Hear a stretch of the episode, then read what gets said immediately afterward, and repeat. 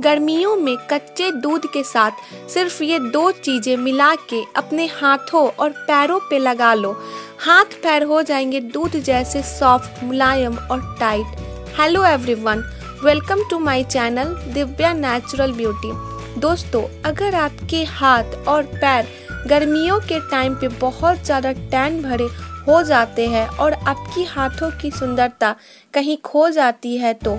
आज मैं सिर्फ़ और सिर्फ़ दो चीज़ों का ऐसा कमाल आपको बताने वाली हूँ, जो कि आपकी त्वचा से सारी टैनिंग को साफ़ करके आपके हाथों और पैरों को बहुत ज़्यादा सॉफ्ट और टाइट कर सकता है।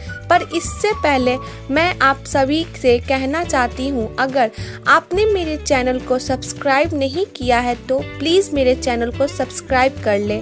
बेल आइकन पे क्लिक कर दे, जिससे कि आप सारी वीडियो की नोटिफिकेशन सबसे पहले पाएँगे।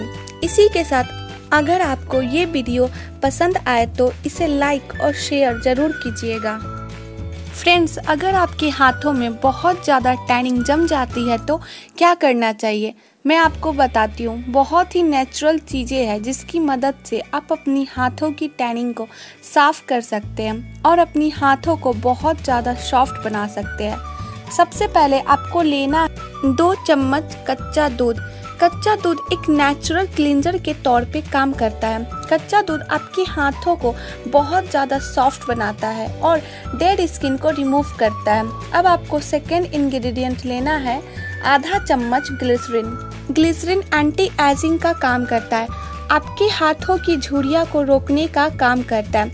हाथों से डेड लेयर को हटाता है और स्किन को साफ़ करता है।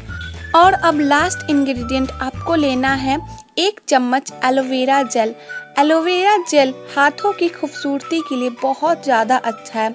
अब एक बाउल में ये तीनों इंग्रेडिएंट को अच्छे से मिक्स करके अपने हाथों और पैरों पे कॉटन की हेल्प से 10 से 15 मिनट तक मसाज करें। उसके बाद धो लें। ऐसा आपको हफ़्ते में तीन से चार बार करना है। ऐसे ही ब्यूटी टिप्स से रिलेटेड मेरे पॉडकास्ट को फॉलो कर लीजिए।